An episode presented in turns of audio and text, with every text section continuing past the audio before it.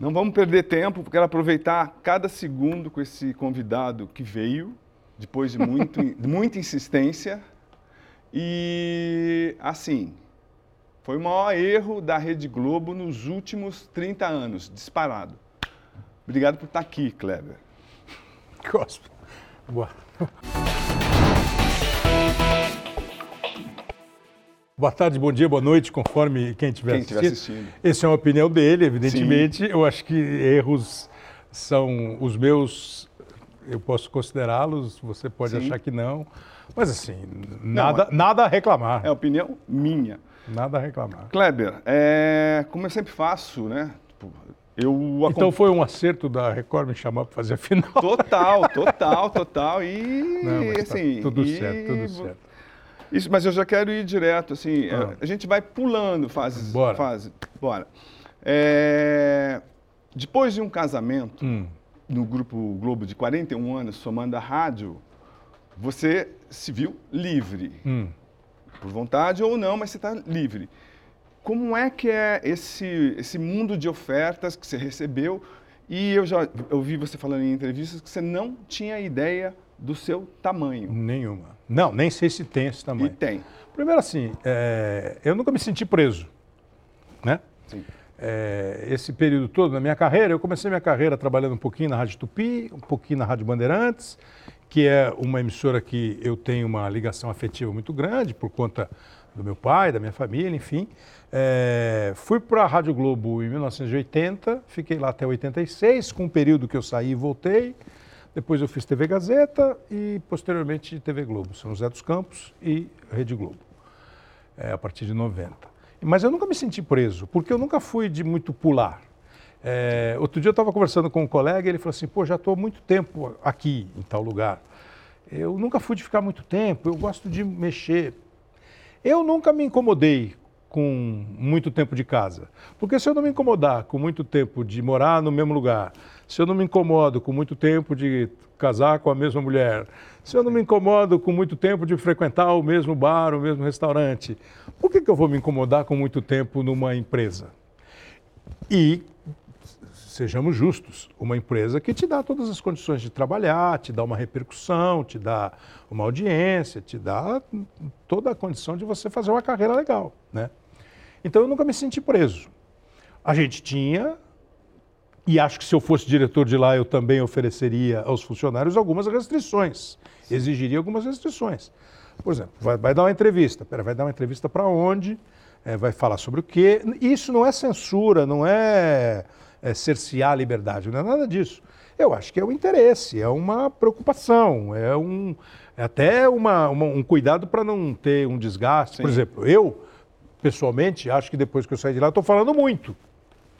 Muito no sentido assim, estou falando é, muitas vezes para muitos lugares é, e não tem problema nenhum. Eu estou falando porque as pessoas estão chamando. Eu acho que a gente nunca, nunca pôde fala- fazer muito, então não tem problema nenhum. Então esse novo mundo, a primeira coisa é isso. Muita gente chama, convida, quer coisas grandes, coisas médias, coisas menores, e eu tenho procurado atender a todos.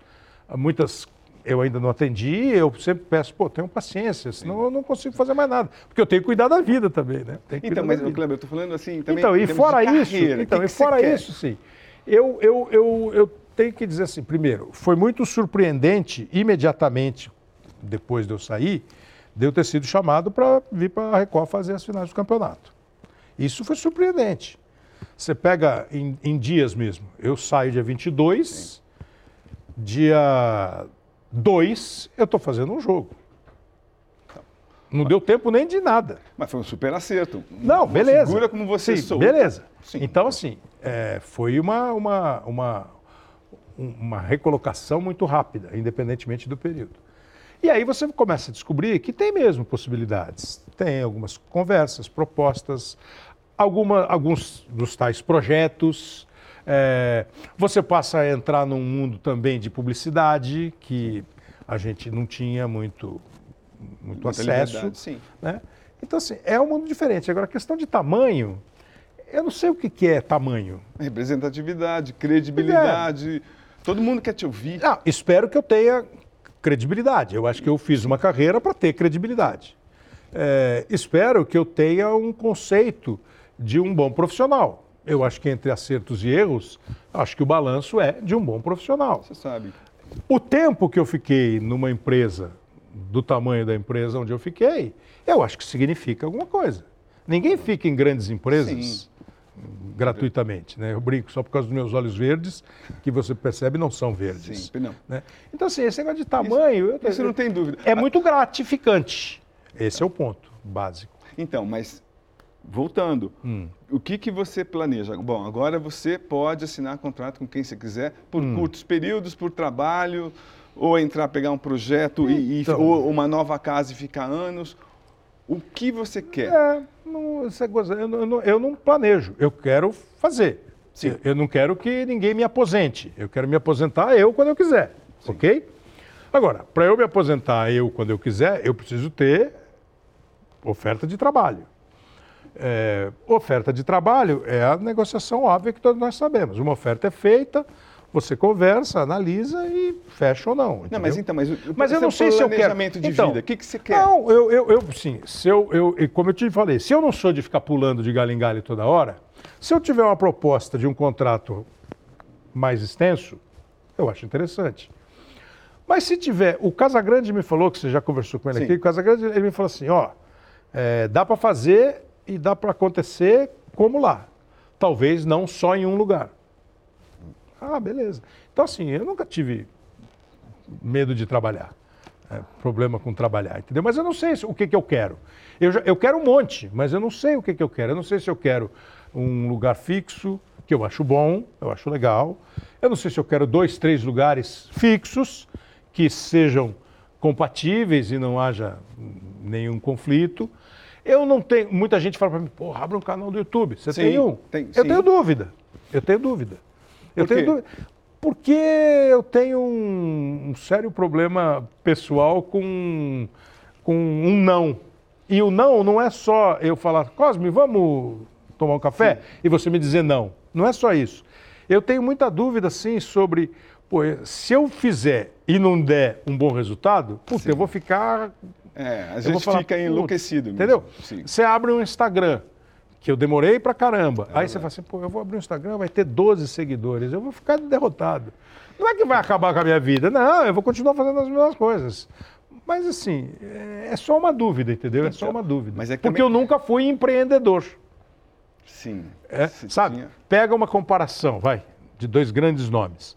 O Luciano do Vale um dia resolveu sair da TV Globo e empreender veio aqui para a Record, foi para Bandeirantes e ficou lá, putz, quanto tempo? 40 anos? Sim. 30 anos? 30 anos.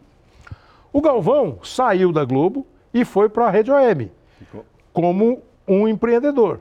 Mas talvez um ficou um ano. Mas por que ficou um ano? Porque foi chamado e porque talvez não tenha encontrado me, o mesmo cenário que o Luciano encontrou.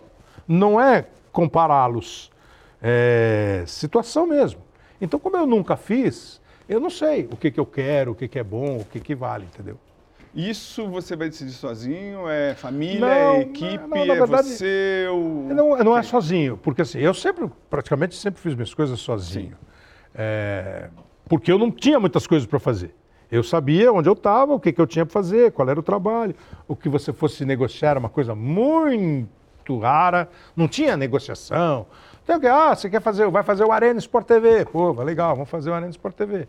Vamos fazer agora programa no, no, no Sport TV lá, o Seleção, vai para o Rio toda semana. Pô, legal. Era então muito simples, era uma rotina muito tranquila. É, então, assim, depois que eu saí, e quando eu tinha alguma dúvida, primeiro o cara que eu ligava, porque ele é um cara bom de, de negócio, que ele trabalha com publicidade, é o meu irmão, né? Então, quando eu saí, nós começamos a conversar. E ele é muito parceiro, tem sido muito parceiro, neste caso, tirando o lado do irmão. Né? Ele trabalha numa agência que chama Dexter, que é do Wagner. O Wagner é um. É, os dois são muito próximos, eles são muito rápidos, eles são muito atentos, eles são bons de negócio. Então, é alguma dúvida, eu converso com eles, entendeu? É, é, eu não vou dizer que eles estão é, gerindo a minha carreira mas eles estão ajudando a contato, a conversa e a eventuais negócios fechados. Entendi. Kleber, voltando e pulando, voltando para 1962, hum. você, é, você Nasci. nasceu, sim, Eu, nasceu, os Beatles e o James Bond. Olha só, olha só. É. Então, aí você nasceu uma família estruturada, seu pai com um cargo de diretor artístico. É, né? Acho que na época ainda não mas, era, mas, mas tudo bem. Mas estava okay. trabalhando então, lá já há bastante tempo. O que eu quero chegar a isso, hum. você perde seu pai com nove anos. Nove isso, anos. Isso. É, conversando com qualquer, qualquer psicólogo, qualquer, qualquer psiquiatra, qualquer pessoa que se aprofunde nessa, nessa relação, há várias reações para a criança. Hum. Quem te conhece, que eu já conversei com várias pessoas, te conheço de longe é, sempre te vê como um cara determinado, generoso, que falam duas coisas de você. Primeiro falam que você é generoso, já dá para perceber que você é, mas muito determinado. Você acha que, são, tipo... São dois, são dois bons elogios. Então, né? sim, mas é, é, é, isso. Você com 9 anos, depois você vai, cresce, 16 anos, começa a trabalhar, 14, e aí, como é que você se viu sem a figura paterna? Ah, não... e, e, mas mas com, com um pai com um passado importante, pois é. importante é. nos veículos de comunicação. Mas eu não tinha noção, né? Eu não tinha noção não, disso. Nove, não, sim, não, não tinha noção você disso. vai crescendo. Então, não tinha noção disso. É, eu tinha, eu sabia onde ele trabalhava, eu sabia o que ele fazia, o que ele fazia como nome, não como ação, como dia a dia, como execução do trabalho. Mas eu frequentava a rádio, né? A gente conhecia lá. E eu não tive assim, eu, eu, eu não tenho na minha memória nenhum trauma. Ah, pô, é, é, claro que é chato você perder o pai não, com não, nove anos. Mas não, não, não, nunca me senti isso, nunca me senti assim. Porque a minha mãe, é, que a minha mãe, que era uma, uma pessoa que, que não tinha uma experiência de vida grande, porque casou novinha e passou a ter, imagine, nós estamos falando de anos 60, passou a viver na aba do marido, né? Que era normal. Que tinha uma, que era normal, era uma dona de casa que tinha uma vida tranquila, sossegada. Ela também teve, imagino eu, é, algum apoio dos ex-colegas, né, na hora de encaminhar, pô, seguro de vida, o que, que você faz, o que, que não faz. Eu acho que assim, aí a família. Ela teve até uma desavença com meu avô, pai do meu pai, eles ficaram muito tempo separados, assim, separados distantes tal, porque sei lá o que, que rolou. Mas assim, nunca me senti, ah, e agora o que, que eu faço? E nem assim, responsável por tocar a onda, entendeu? E nunca. Tendo irmão mais novo, não? Não, e, mas... não porque assim, é, é, a gente nunca teve, depois que meu pai morreu, uma vida assim, confortável, de ah, vai fazer natação, judô, inglês, karatê. Não. Mas também nunca teve uma vida de dificuldade. Talvez ela tivesse enfrentado as dificuldades sem passar pra gente. Sim. Entendeu? Mas então, era, ah, vai para Disney. Não, vai para Disney nada. Eu fui para Disney eu já tinha filha. Entendeu? Não tinha essa. Mas nada que me tenha faltado. Nada que tenha falado. Colégio estadual, mas no colégio a gente era feliz, jogava bola, e não, não teve nada. E o trabalho, já que você falou de trabalho, o trabalho começa muito em função do meu pai. Porque minha mãe e a minha tia, irmã dela, entraram em contato com o Luiz Aguiar, que está vivo, graças a Deus, mora em Ribeirão Preto. O Luiz foi um grande apresentador de rádio, foi narrador de futebol, e naquela época ele era diretor artístico da Rádio Tupi. Ele me recebeu lá, pô, o Luiz fala comigo e chora até hoje. Com quantos anos? 16 ou 14? Eu, não, eu tinha 16 para 17. Foi o fim do ano que eu fiz 16, 78.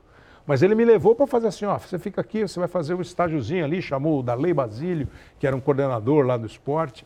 Aí eu fui fazer plantão esportivo lá, rádio escuta. Sim. Não tinha vaga, o Mané Ramos, que era o chefe do plantão, o, o, apresentador do plantão, falou, Kleber, não tem vaga agora, mas vai ter o ano que vem. Falei, pô, legal. No começo do ano seguinte, 79, o office boy do esporte saiu de férias, Antônio Carlos.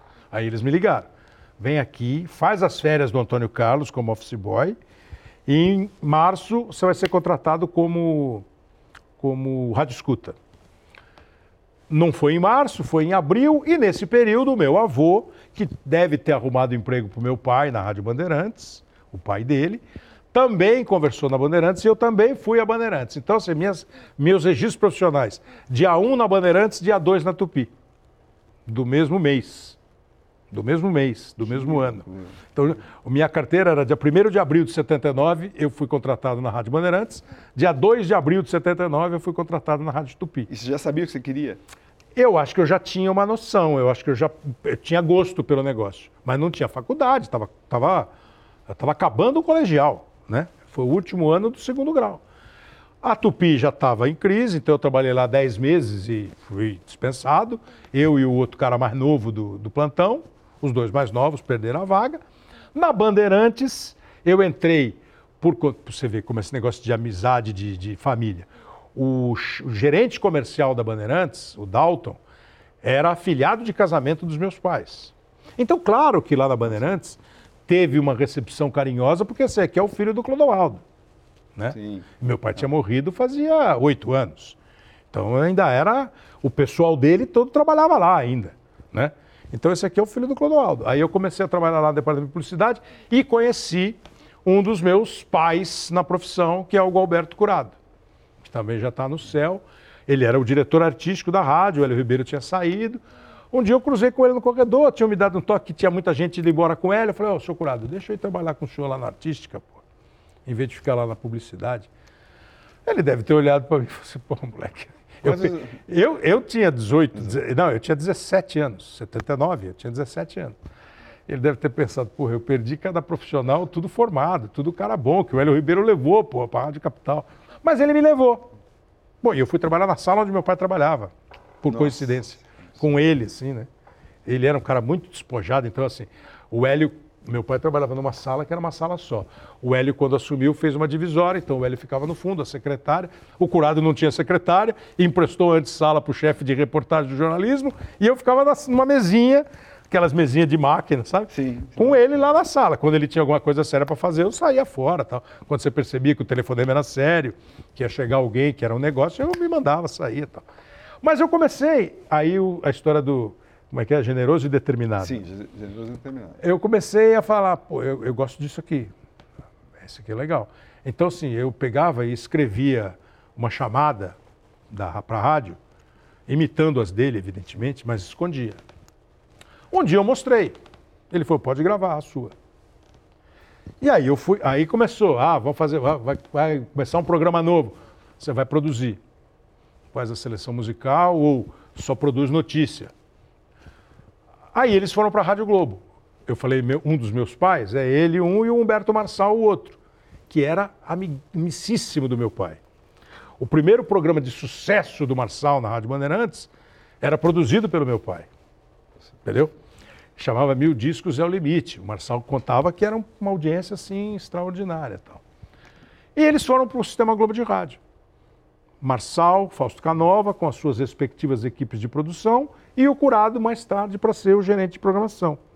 E ele me convidou para ir junto. Aí eu fui com um pomposo cargo de coordenador de programação. Quer dizer, era o gerente e o coordenador. Eu falei, putz, é minha 18 anos de idade. Hum. Então, assim, e, e, aí lá, eu, lá é que eu acho que eu aprendi para valer, a trabalhar tal, entendeu? Então tem um pouco de determinação, tem sorte, tem amizade, tem herança de família. E o talento. Faz parte não, da... Mas isso não, é, e aí, talento. E aí, e aí você vai ter que mostrar que você serve, claro, porque não adianta só você ser um cara bem bem quisto, Sim. você é um cara ah, de bom pai. Quando... Agora, se você não sabe trampar. Quando você descobriu que você tinha talento, esse talento para narração? Eu sei não. que é, você, como, como, muitas crianças jogando futebol de botão, você narrava, não, narrava, é, mas quando é. você falou, não, eu sei fazer isso, sei fazer não, bem. Não, eu, tem eu, um episódio, então, ter, Então, não sei. Eu achei que eu tinha talento para fazer rádio.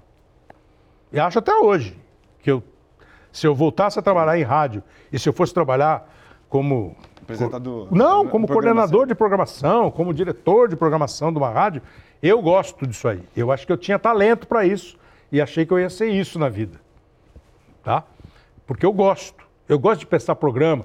Se a gente sair daqui e for tomar aquele café, Sim. eu vou conversar com você sobre o programa. O que, que, você acha? Se você fizesse tal coisa. Às vezes até me meto mais do que eu devia, entendeu? Porque eu gosto disso. Eu gosto. É, você tem uma visão. Sentava com o André Rizek lá e falava assim, Sim. pô, mas se você fizer isso no seleção, aquilo. Porque eu gosto, né? É, porque é a minha formação, a minha origem. A questão da narração, ela começou a aparecer meio sem querer, assim.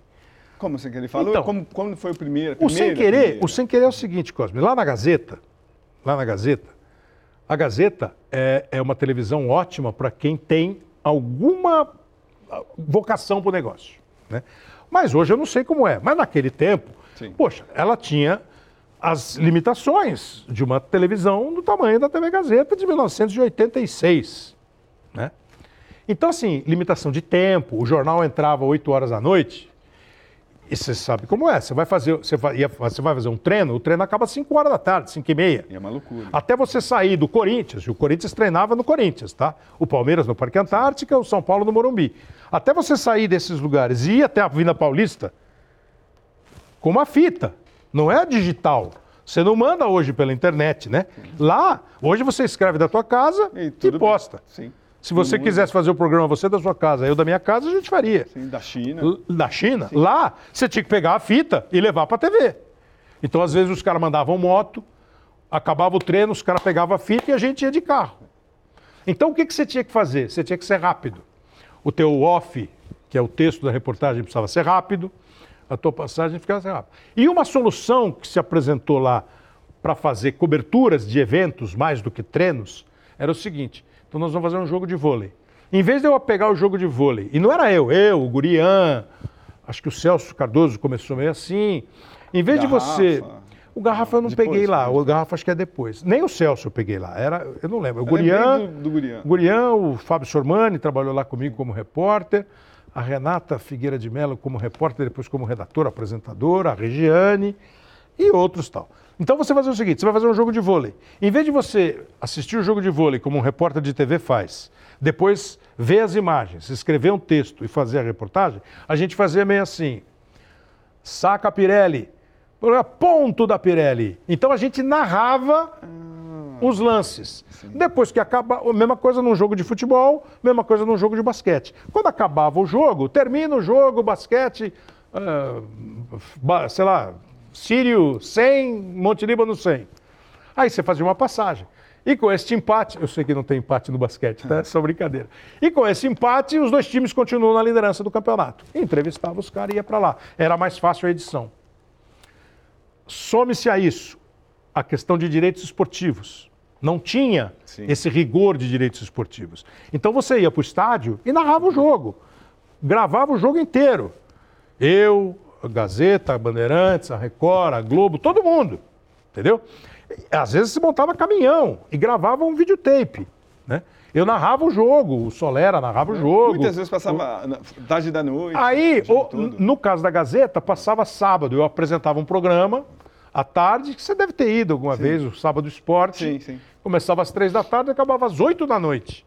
E lá, às seis horas da tarde, a gente fazia uma hora de compacto dos jogos da semana. E nesses compactos, eu era um dos narradores. Era eu, era o Gurian, era o Solera. Acho que o Solera já estava lá. Era o Alexandre Nemet, enfim um compacto. Acho que é aí que alguém da Globo pode ter visto e dito, ó, esse cara aí parece que tem jeito. Mas eu não fui para a Globo para ser narrador. A narração na Globo começa com pequenas narrações no esporte espetacular. Ah, então, só, só, só um parênteses. Esse mundo é pequeno né, e Hum. mal frequentado. Porque estava eu lá na Globo, por fazer uma entrevista com o Ciro José. Aí, de repente, eu estou fazendo, né? Eu adoro, naquela época a gente tinha acesso a e dava mais Você estava na redação lá em cima. Né, eu estava eu tava na No Globo. esporte, lá em cima. É, então. E aí, de repente, eu vejo, peraí, eu conheço, eu conheço. Ele é da Gazeta. Cara, ele vem pra Globo. Aí eu falei, bom, ótimo, tem um furo do esporte, vou passar um furo para entretenimento. Aí eu tô saindo, aí alguém me chama, você me chama. É. Eu não lembro disso, tá, É, gente? mas Ele eu- fica me cobrando isso, essa eu- dívida já caducou faz Não tempo. caducou nada. Você fala assim, pô, por favor, segura a onda. Cara. Porque eu acho que eu não tinha conversado na Gazeta então, mas ainda. Se, se é uma coisa que eu sempre respeitei, é off. Mais dói segurar. Os offs que eu segurei. Então, mas, Aí esse aí mas- também não ia mudar nada a história não, do mas não, só ia te atrapalhar e também não, não, não ia É, valer. não sei, acho Não, que ia- podia só magoar É, a então, é Gazeta. isso. Mas não, então, mas isso eu fiz. Agora eu quero saber de você como é que foi chegar. Então. como é que foi a diferença de estrutura, Kleber? É, então, porque assim, aí eh, quando aconteceu o convite, e na verdade não aconteceu um convite, é, é outra coisa que eu já falei um monte para quem. é, eu trabalhava na Gazeta e fazia um jornal das oito e meia às nove. E tinha depois de alguma dificuldade, você trabalhou com ele no Jornal da Tarde, depois de alguma dificuldade de relacionamento, Avalone. eu passei a ter um relacionamento muito bom com a Avalone. É só, era só enfrentar. Não, teve um dia que eu cheguei para ele e falei assim, pô, Avalone, você tá bravo comigo por quê? Porque um cara me falou assim, o Avalone tá bravo com você. Eu falei, você tá bravo comigo por quê? Não, ele explicou, eu falei, Avalone, você é um cara legal, eu também sou. Você é isso, eu também sou. Então, porra, para com isso. Eu não tenho nenhum problema, não quero teu lugar, não quero eh, nada. É, ele pô, depois isso, ele daquilo. A gente saía do jornal todo dia e ia lá no shopping tomar um café, tomar uma bebida, até ir para casa. Então, e inclusive quando rolou a Globo, eu conversei com uma série de pessoas. Conversei com Edson Escatamáquia, conversei com o Tim Teixeira e a decisão final, eu falei, Avalone, está acontecendo o seguinte, eu fui convidado para fazer isso, mas é lá em São José, ele falou isso, você está com qual dúvida? Eu falei, porra, Avalone, aqui eu estou bem, trabalho bem, mas pô, lá é São José dos Campos. Ele falou assim, é Globo. Vai, porra. Se não der certo, se der errado, depois no futuro a gente conversa de novo. A gente... Aquilo, eu que falei, legal. caceta, bom. Pô, muito obrigado. Aí eu fechei. Mas o processo foi muito rápido. Um amigo meu que estudava comigo na faculdade, já tinha conhecido ele na Rádio Globo, ele, era, ele trabalhava na equipe do Afanás Azad. A sala era do lado da minha sala. Aí um dia ele falou para mim, pô, a Globo está abrindo uma, uma televisão em São José. Eu estou fazendo teste para ser editor de texto. Não tem ninguém do esporte. Eu falei, ah, Gilmar, porra, vou para São José, porra. Pô, eu, eu saí de casa às 6 horas da tarde, Cosme. Nossa Pô, Senhora. passava o dia inteiro sem fazer nada, saía às 6 horas da tarde para fazer um jornal de meia hora e no fim de semana jogo e tal. Bom, isso era tipo uma quarta-feira. No domingo eu fui para o Morumbi para fazer alguma coisa para a Gazeta, um jogo, e cruzei no saguão do Morumbi, no elevador, o Bodão, Marco Antônio Sim. Rodrigues. Trabalhava no Jornal da Tarde e era editor-chefe do Globo Esporte. Falei, Bodão, e eu conhecia ele porque o Avalone levou ele para fazer mesa redonda lá, me Sim, levou eles para fazer férias. amigos. Me levou, fa- somos até É, hoje. do JT? E ele me levou fazer férias, você lembra? Eu fui fazer JT, eu férias. lembro, eu fiz lembro. uns 40 dias de, de férias no Jornal da E Tarde. detalhe, Aquela do Neto, eu, É. sou, eu, eu errei. E o Sidney Mazzoni me corrigiu. Assim, você viu o que ele falou? Eu falei, não, Sidney. Porra, ele saiu do gol e falou assim, pô, sou foda. Eu falei, é mesmo? Reescrevi toda a reportagem. Tava lá na redação. Tal. Se não fosse o Não, Mazzoni... e um detalhe, você escrevia muito bem. Isso, Eu, eu, assim, eu, acho, sim, que eu, eu sim. acho que eu tenho um texto legal por causa disso. O tempo da rádio, eu escrevia. A gente escrevia abertura de programa, a gente escrevia chamada, a gente escrevia notícia. Então eu acho que eu tenho um texto Então, legal. E o JT era tipo, era, Porra, era excelência, sabe? né? Não, a hora que eu cheguei lá, assim, tinha uma sala aqui dos repórteres especiais. Planos, tal. É, Pô, pois é. Não, e tinha o William Vac, Sim. o pessoal da Geral, tinha um que era um poeta, Marcos Faerman. Faerman, um gaúcho, nossa. Então, nossa, você ficava olhando aqueles O caras lá. era sensacional. Assim, Putz, a vida desses caras aí, sei lá, passava o fulano, pô, ah, entrava um carrinho de salgadinhos. Sim, aí, não, pô, achava lindo aquilo lá, achava lindo. Bom, aí eu falei, e você manchetou lá. E é Não isso. lembro. É, então, ah, manchete. porque esse é, do manchete, Neto? É. É, porque o Sidney me tocou, mas dane-se, né? é. Foi lá meu nome, né? E era uma briga lá pra manchete, Pô, então ele eu nem lembro disso, tá vendo? Pô, mas assim, aí ele falou isso, eu fui. Aí eu, Bodão, vocês estão abrindo televisão lá em São José? Tamo. Diz que não tem ninguém pro esporte. Aí o Bodão fez, se você quiser, o lugar é seu, garoto. É isso mesmo. Falei, ah, Bodão, vamos pensar. E fui embora fazer o jogo. À noite, domingo à noite, cheguei em casa, telefone fixo, não tinha celular. Me liga o Laerte Mangini, que era chefe de reportagem da Globo. E acho que trabalhou também no Estadão, no Jornal da Tarde. O Laerte falou assim: olha, eu sou fulano de tal, Laerte Mangini. O Bodão falou aqui comigo, quer gravar um piloto? Quando? Amanhã. Que hora? Depois do Bom Dia São Paulo. Por isso que eu não falei na Gazeta. Ah, Entendeu? entendi. Domingo à noite eu estou em casa, segunda às sete e meia da manhã eu estava lá. Gravei o piloto. Terça-feira gravei outro piloto. Esse dia que você falou, eu sei que dia que foi. Foi uma quarta-feira, porque o Ciro ia para Seul. É isso. Então, é, O Ciro estava indo é, para Seul. o, di- o dia que você não lembrava. E eu entrei na sala do Ciro, Sim. Ah, é, foi isso. conversei com ele, falei, Ciro, eu não tenho nada a ver com o São José. Eu- E aqui? Ele falou, aqui, se, você, se eu precisar de gente aqui, você vem para cá. Então, é claro que eles já tinham me visto na Gazeta, entendeu? Mas, assim, a noção de ser narrador, eu nunca tive. Esses negócios do esporte espetacular me ajudaram. Os caras me levaram a fazer carnaval no Rio, uma outra transmissão de carnaval, não era a transmissão do desfile, mas como um narrador assistente, né? É, um jogo eu fiz, Primeiro Corinthians jogo. e Tiradentes. Esse foi o primeiro jogo, Corinthians e Tiradentes. que Que, eu- ano que foi? É 89, começo do ano, Copa do E Brasil. por que você? Então, não sei. Porque eu acho que eles passaram. A... Eu ainda estava em São José. Eu acho que eles tinham, com esses VTs do esporte espetacular, com alguma coisa que eles entenderam lá, um dia eu estou sentado. Eu vinha para São Paulo, eu não morei em São José, né? Eu ah, ia e voltava todo Nossa, dia. Que loucura. Aí onde. Ah, porque eu não, não ia mudar minha vida, não, não, não sabia quanto tempo eu ia. Se eu resolvesse ficar em São José, estabelecer vida em São José, o melhor dos mundos é você apresentar o Globo Esporte em São José dos Campos. Pô, Sim. né? Mas eu não tinha essa pretensão. Aí eu vinha, uma vez, duas vezes por semana, eu ia lá na redação para conversar com os caras. Comecei a fazer coisa no fim de semana aqui, porque só tinha um apresentador, porque o intervalo do jogo era feito do estúdio, porque à noite tinha programa e bloco local, e o apresentador de São Paulo estava no Rio, então eu revezava com Oliveira tal. Aí um dia eu estou sentado na redação, o Adilson Perrone, que era um produtor executivo, perguntou para o Ciro: Nós vamos transmitir Corinthians e Tiradentes? O Ciro falou: Vamos! Aí ele falou: Quem vai narrar? Aí o Ciro fez: Ele. Eu falei: Eu? Ele falou: É, não quer? Eu falei: Quero. E fui fazer esse jogo. Passou um tempo, no segundo semestre do ano tal, eles me mandaram fazer um Uruguai e Inglaterra, um amistoso, que eu não sei porque a Globo resolveu transmitir, pré-Copa do Mundo de 90. Eu e Chico Anísio. Meu comentarista era o Chico Anísio. Olha, eu não sabia se eu olhava para o jogo ou olhava para o Chico Anísio. Super gentil e tal. Aí daí eu fui fazer a Copa. Aí chegou no meio, maio de 90, o Ciro me chamou, falou assim, sai de São José, vem para cá. Você vem para cá. Então assim, eu nunca tive noção se eu era bom ou ruim de narração. O que eu sei é que eu comecei a fazer outros esportes, porque já tinha lá o Luiz Alfredo, o, Luiz Alfredo saiu, saiu e foi para o SBT. Né? É. Tinha lá o Oliveira, tinha lá o Galvão. Eu cheguei, comecei a fazer lá boxe, tênis, futebol de areia, basquete, vôlei de praia. E isso foi bom para mim. Então, assim, noção de que, eu, que eu era talentoso para narrar, se é que eu sou, eu nunca tive. Eu só fui tendo, assim, escalas.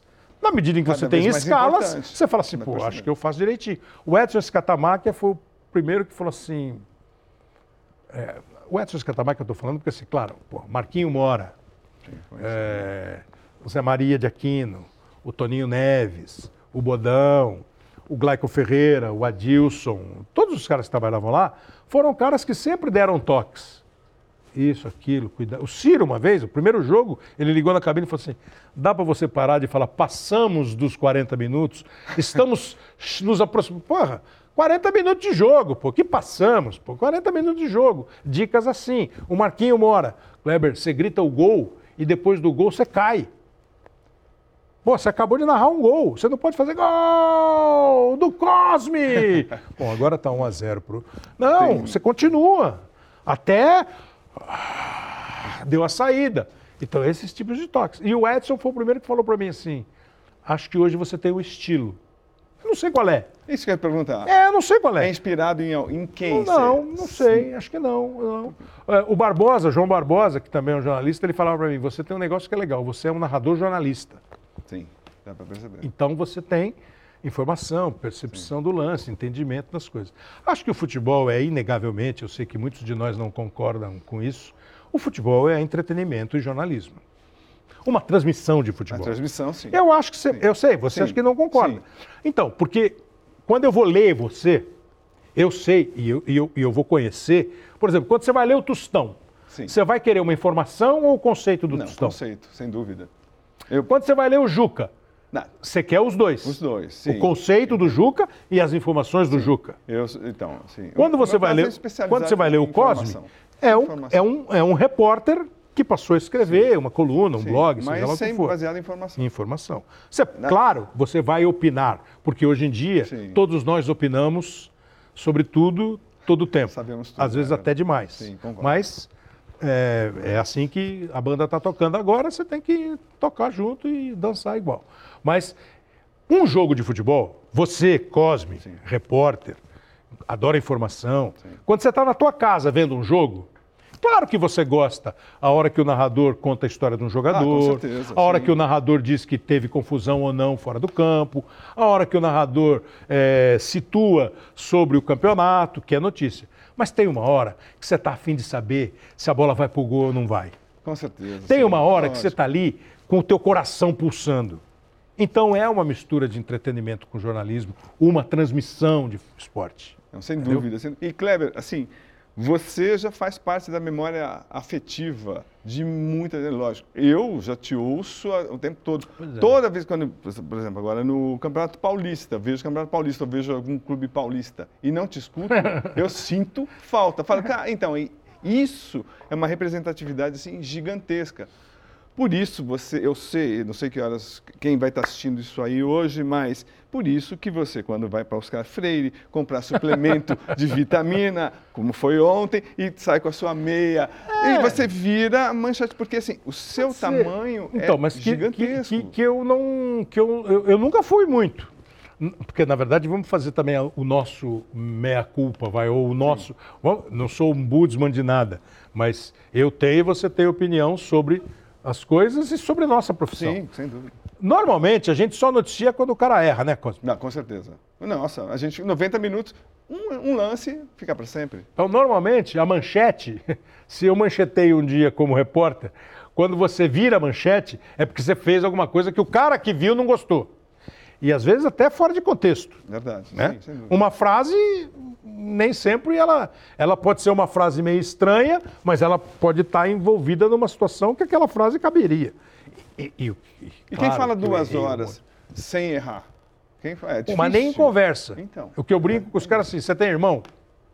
Ou você é filho único? Eu sou filho único. Ah, então, então você não, não tem esse. Quem tem irmão, que chama Paulo, e tem um irmão que chama Pedro e uma irmã Sim. que chama Ana, já viu a mãe falar assim: Ana, Pedro, Paulo? então, não tem sim. mãe que não trocou o nome. e, e, e, Kleber, dói? Como é que, como é que o dia não, seguinte. Depende. Não, tipo, teve, o que, que mais doeu, o que você achou mais injusto que você leu? Não, Vai um... não, não, injusto não sei. Então, mas não... o, o, que erro mais chato? É, Porque assim, você tem tanto acerto, mas. O que, não, que... o que é. Por exemplo, o meu erro que eu não gosto é erro de informação. Sim. Esse eu fico louco comigo. É, erro de interpretação de lance, é, um erro que não é erro e que vira notícia, vira barulho, é o gosto de quem está assistindo. Se o cara torce para o Corinthians, ele acha que eu estou puxando para o Palmeiras. Ou se o cara torce para o Palmeiras, acha que eu estou puxando para o Isso não é erro, desculpa. Sim. Isso é interpretação de quem está vendo. Né?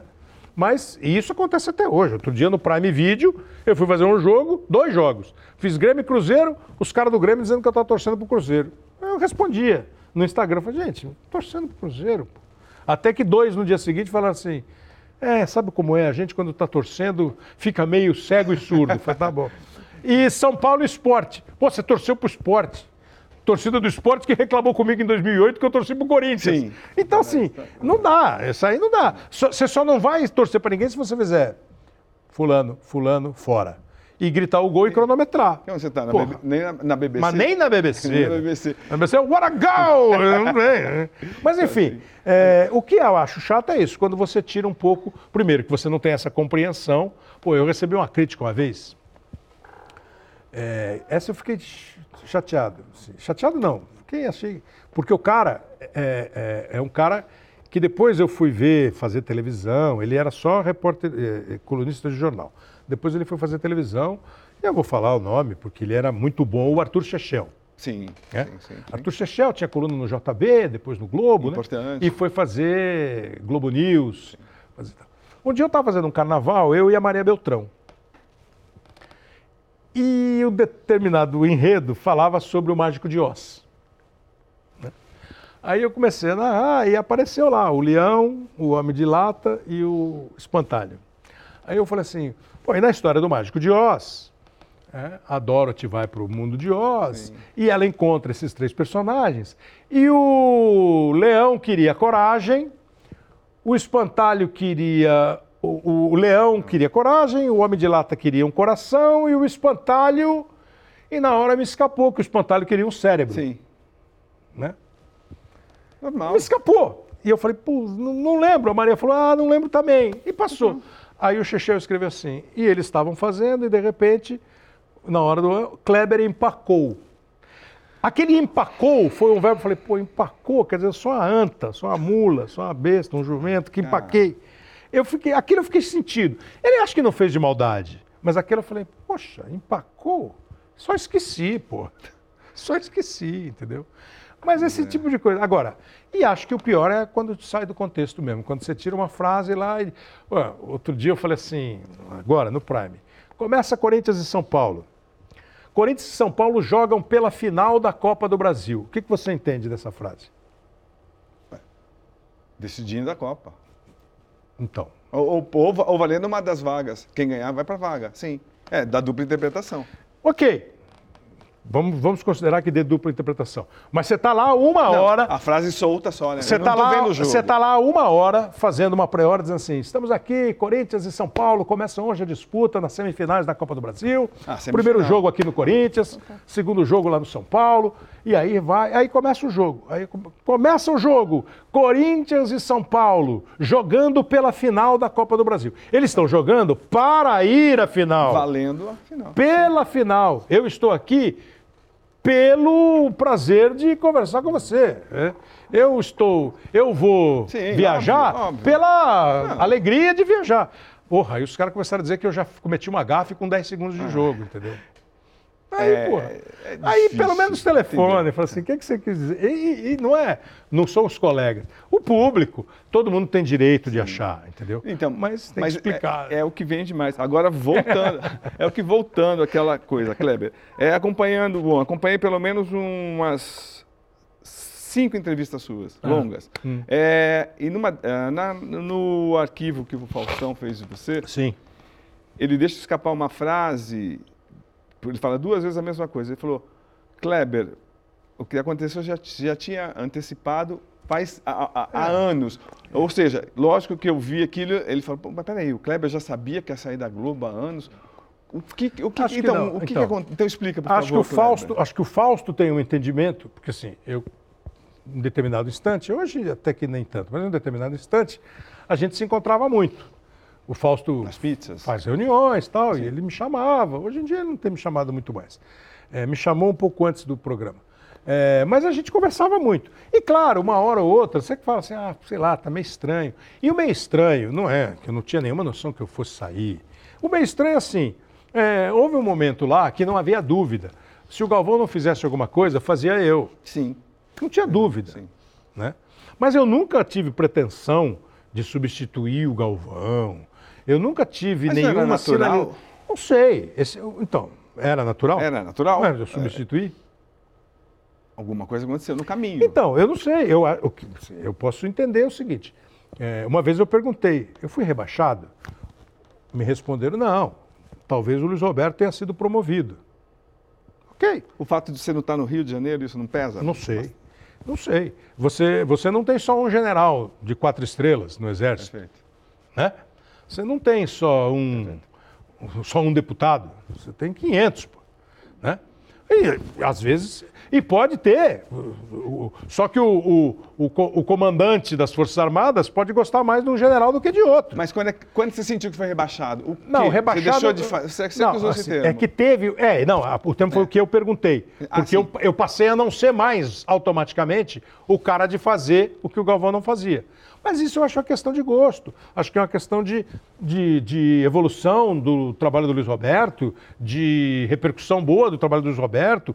É que a minha pergunta era assim: eu fiz alguma coisa que o meu trabalho passou a ser ruim? Eu fiz alguma coisa que eu passei a ter mais rejeição? E nunca me responderam sim. Pode ser que tenham me poupado. Mas assim, é... agora, Cosme, tem gosto. Eu posso Sim, gostar mais de você do que Sim, dele. Entra um chefe, entra outro. Tem, entra claro, tem. É, qual é, qualquer outro critério que, que seja um critério.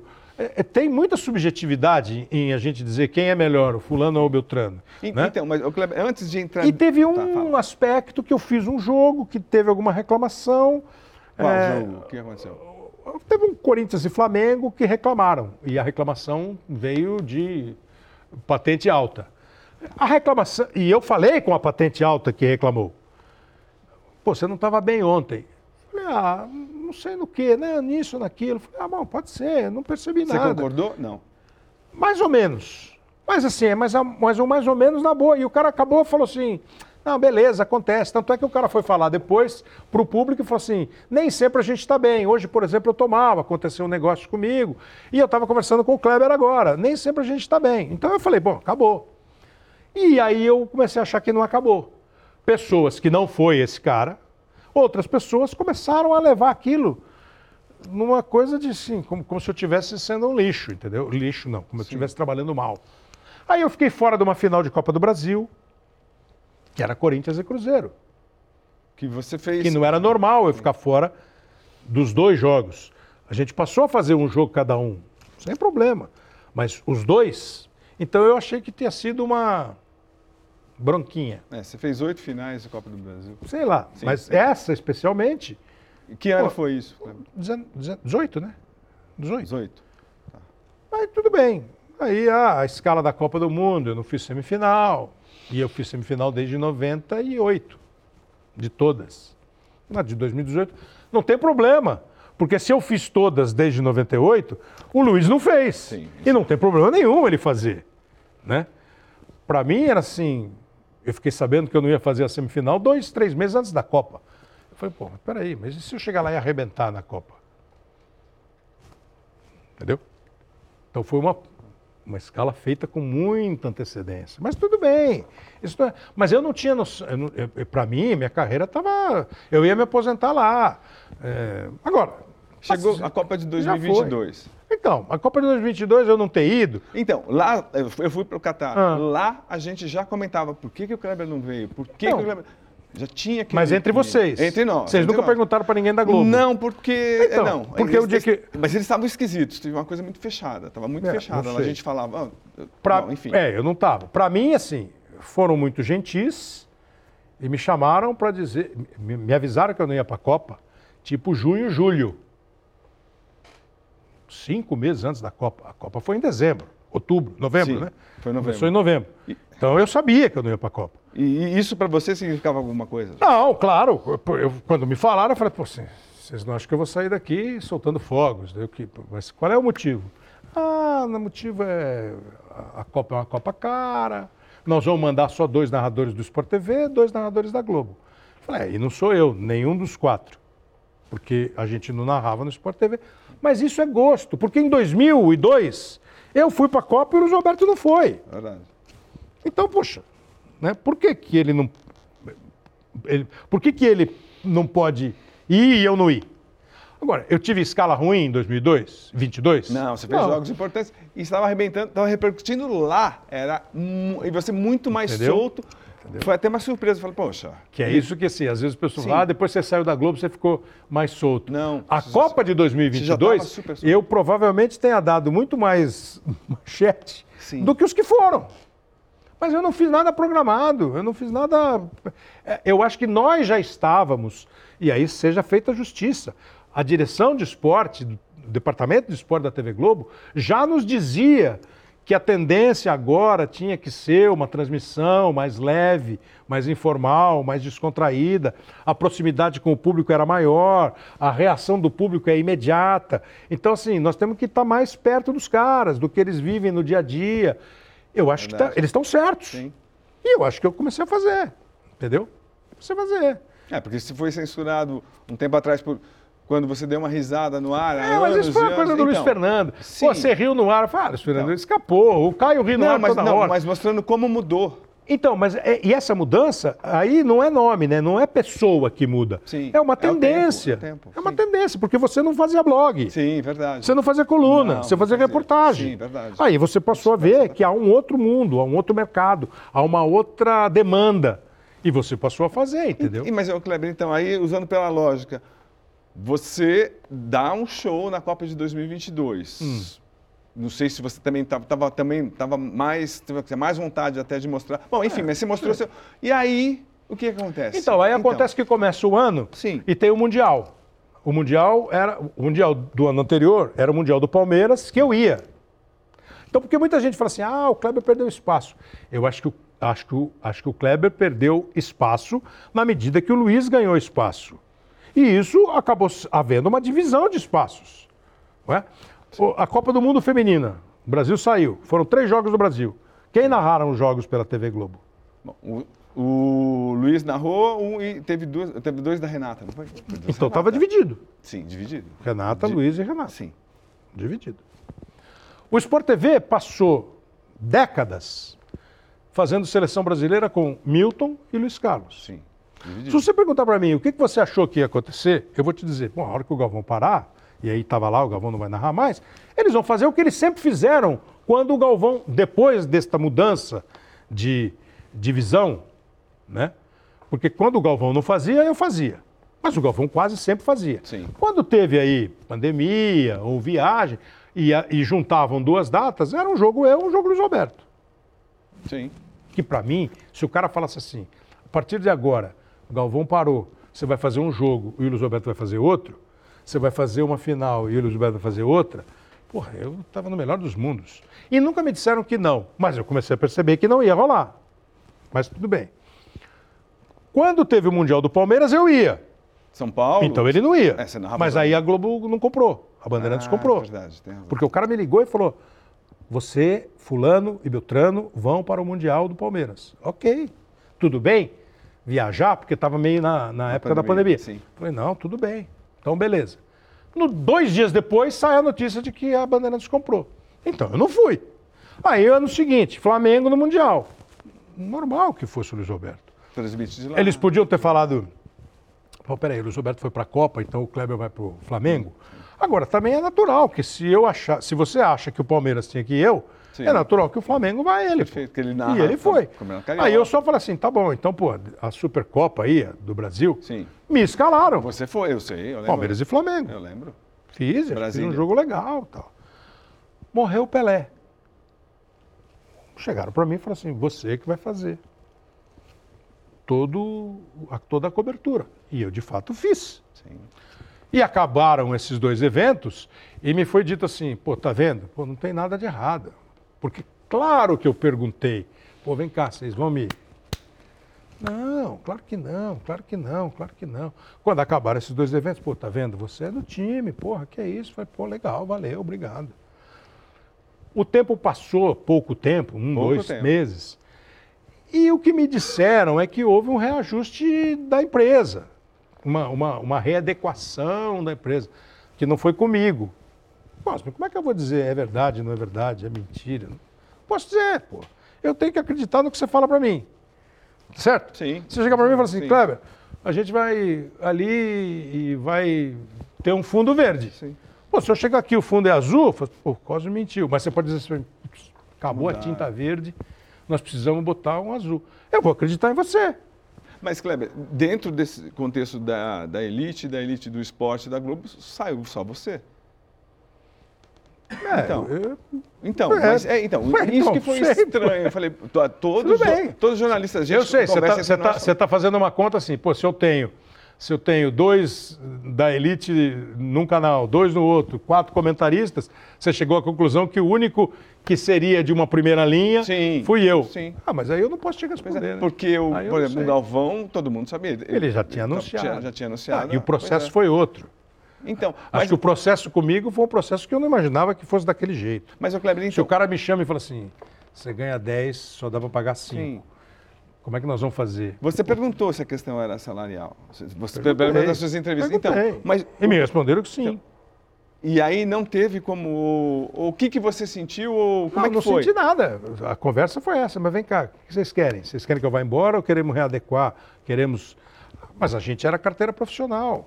Aí a, a- a- justificativa é que com carteira profissional você não pode mexer. CLT. É, você não pode mexer, entendeu? Cosme, eu não posso, eu tenho que acreditar, pô. Você, ah, mas você pode falar, pô, mas não foi mais ninguém. Pô, mas já contrataram não sei quantos caras. Os caras podem te dizer, ah, mas eu pagava tanto, agora eu contrato por tanto. Não sei. não- eu não, eu não, eu não Então, posso te dizer assim, sim. não estavam mais afim de mim. Sim. Eu posso te dizer que me disseram que não, mas não estão mais, não- mas não mais comigo. E Kleber, Então, assim, é, é, segue o jogo. o fiquei no Jornal da Tarde também 23 anos no Jornal da Tarde, estava fechando e mandou mandou as últimas pessoas embora. É. Para mim foi terrível no dia seguinte, porque lá era minha casa, eu ia de olho fechado, enfim. Como é que foi o dia seguinte seu? Eu não chorei uma lágrima porque eu saí. Acabou, eu saí, a hora que eu saí, Que horas foi? Foi, foi à de tarde, à tarde. O meu, a minha surpresa é que 45 minutos depois já começou a pipocar a notícia. Falei, porra, Sim. Aí eu falei, vem cá, vocês falaram para mim que íamos segurar até não sei quando, já estão dando notícia. Não sei como souberam, eu também não sei. Aí começou um monte de gente a mandar mensagem, a falar assim. Agora, você quer saber o que, que eu fiz quando eu saí de lá? Sim. Eu fui para um boteco encontrar meus amigos. Ah, os amigos mais próximos. Ah, os amigos com quem eu ia sempre, com quem eu vou sempre. A gente tinha marcado, eu marquei e fui. Aí os caras, pô, você quer. Um deles me ligou, pô, vem cá, como é que você tá? Você quer É, mudar de lógico. lugar? Eu falei, não, vamos, tô indo aí. Só não vamos falar muito sobre isso. Falamos pra cacete. Ela imagina assim, né? Sem um choro. Não cheguei em casa e me cumpri. No dia seguinte eu acordei e fiz a mesma coisa. Eu não chorei, eu não abri o armário e fiquei olhando o uniforme. Mas o uniforme tá lá ainda até Tá hoje? lá porque tá lá. Porque eu podia devolver. Sim. Mas pra devolver eu tenho que ir lá, pô. Pô, eu, eu me livrei tudo do JT. Ah, não, tudo. não, tem eu- problema nenhum, nenhum, nenhum, nenhum, nenhum. Não tem, gente, é, eu, eu fiquei 35 anos lá, mais seis na, na 41. rádio. Você ia de olho fechado, eu também. lógico. E o, o dia que me convidaram para sair, para vir para cá, Sim.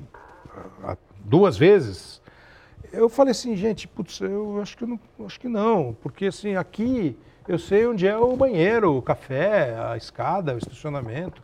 Eu me sinto bem. Então, só, porque eu saí, eu vou dizer que não, não era legal? Não, perfeito, não. Era eu digo, legal, Eu digo pô. a lembrança, não, não tô falando. Então, i- não, mas é assim, legal. não, não fiquei, Sim. não fiquei sem querer ver, sem querer ver a luz do dia. Não fiquei é, precisando de apoio financeiro, psicológico, emocional. não fiquei chorando, não fiquei com a cabeça coberta. Fiz o meu e acho que muito em função da reação, da repercussão, do convite que eu tive para vir aqui fazer o jogo, para fazer o campeonato. Como é que aconteceu esse convite da Ah, Record? foi Quantos um- dias depois? Quanto foi? Eu acho que assim, é, eu acho que eu saí de lá uma quarta e no sábado eu tive a primeira conversa. Vieram me dizer, esse pessoal, meu irmão, Wagner, ó, tem um papo assim. Quer vir aqui sábado na minha casa conversar? Fui. Começou uma conversa de. Eu falei, vamos conversar sobre os dois jogos, pô. Né? Eu precisei falar lá, porque eu tinha uma- um combinado de sair que não era para sair no fim de março, era para sair no fim de abril, sei lá, maio. Eu, ia- eu ia ficar Aí- até. É, Ia ficar, Então- hum, tipo, geladeira? não só geladeira, não geladeira. É, é como se Compromissado. nem compromissado nem geladeira. É, tal- talvez na cabeça deles tenha sido um, um baita aviso prévio Tá. de um, dois, três meses, entendeu? Aí eu entrei em contato e falei, ó, tá acontecendo isso, isso, isso, pô, acho que é legal eu ir, vamos, vamos antecipar. E sem nenhuma crise, sem nenhuma, sem nenhuma, nenhum- pelo menos não percebi nenhum bico, nenhuma, ô, mas como você vai fazer isso? Pô, não- ninguém falou isso, entendeu? Então, mas aí você falou que ia fazer os dois últimos jogos o- É. do, do Paulista para Record, e aí todo mundo autorizou lá e tudo bem. Então, eu falei, tô- é eu preciso que vocês. é, ou. ah, Não, foram as duas. Os caras vão querer fazer chamada. Sim, sem dúvida. Não, tudo bem. Tá bom, um e-mail, pode fazer, pronto. E antecipamos a rescisão. Sem problema. Uma rescisão, assim, absolutamente legal. É, se pode haver uma rescisão carinhosa, é, carinhosa. Se pode haver uma rescisão é, recompensatória, sabe? Me trataram super bem. Você vai perguntar para mim, isso, isso basta? Você preferia estar lá? Você preferia que eles falassem para você, fica quieto aqui que nós vamos... Você fica é, oito meses sem fazer nada e depois você volta aqui, mas aí a gente vai readequar. Talvez eu topasse. Agora, assim, sem crise. E, e, Kleber, como que é a vida... Nós vamos falar de futebol quando, eu quero saber. Calma. Ah. Co- Como é que... Como é que, ah, você quer conduzir a entrevista? Não, Parece não, que você está na arena. fiz Você uma tá na pergunta, arena. pô. Ó, não me deixa nervoso, hein, como Fiz você deixou o. Luxemburgo, hein? Ó, Putz, não, não me de- Luxemburgo. Então, vamos aproveitar esse parênteses, então. Você, quando que é o... quando é a hora de falar, tá bom, Vanderlei? Quando é que, tipo, porque a gente, a gente acompanha e fala, poxa vida, é, é uma Quando tu- pergunta normal. E você, você vê o, o, o Vanderlei completamente nervoso. Você está falando do Bem Amigos? Não, do, do- Bem Amigos e de lá do também. Neto? É do Neto, Não, então. do Neto acho que ele não ficou Não, nervoso. ficou um pouco nervoso. Mas é o estilo dele. Eu acho que o Vanderlei é um bom debatedor. É um bom debatedor. Ele é um cara com os argumentos dele e ele confia nos argumentos dele. Mas o Vanderlei, eu acho que se engana quem imagina que o Vanderlei não ouve os contra-argumentos. Ele pode até na hora resistir, Mas o Vanderlei é suficientemente inteligente para depois pensar e, eventualmente, reconsiderar. Não reconsiderar dizer você tem razão. Ele vai. Ele, eu Sim. acho que é assim o Vanderlei. Porque acho que o Vanderlei é um dos melhores treinadores da história do futebol brasileiro. Acho que o Vanderlei está fazendo um trabalho bom no Corinthians, dentro das possibilidades. Acho que ele tem algumas sacadas de futebol que são ótimas. E acho que ele tem o jeito dele. Mas, repito, ele é um bom debatedor. Eu não concordo com um monte de coisa que ele fala, concordo com outras tantas. O Vanderlei me falou coisas de futebol já que aconteceram de fato. Sim. Fez coisas que foram antevisões do que ia acontecer. Agora, sim, nenhum de nós é lindo o tempo todo. Nenhum de nós.